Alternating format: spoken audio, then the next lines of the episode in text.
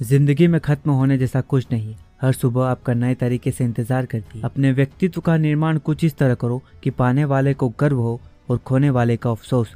दो राहों पर खड़े रहने से अच्छा है कि एक रास्ते को चुनो और दूर तक बस उसी पर चलते जाओ। आपकी ज़िंदगी आपके खुद के विचारों के अधीन है।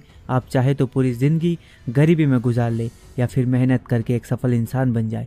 सफलता को हासिल करने के लिए दिन रात मेहनत करनी पड़ती, सिर्फ़ सोचने से कुछ नहीं मिलता। किस्मत से तुम्हें वो हासिल होगा जो लिखा जा चुका है, और मेहनत से तुम वो सब कुछ हासिल कर सकते हो जो लिखा जाएगा।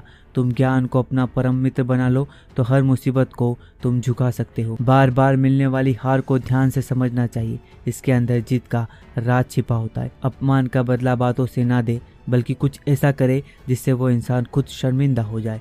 जो लोग आप पर विश्वास करते हैं, उन्हें कभी भी धोखा ना दे, उनका दिल ना दुखाए। कभी भी हर परिस्थिति पर प्रतिक्रिया ना करे और हर समय भावुक होना बंद करे। अपने स्वार्थ के लिए कभी भी किसी का बुरा ना करे। उन लोगों से हमेशा दूर रहे, जिनकी वजह से आपकी ज़िंदगी में बुरा समय आया हो। बहाने बनाने बंद करो। दस तारीख, बीस तारीख या सोमवार कभी नहीं आते।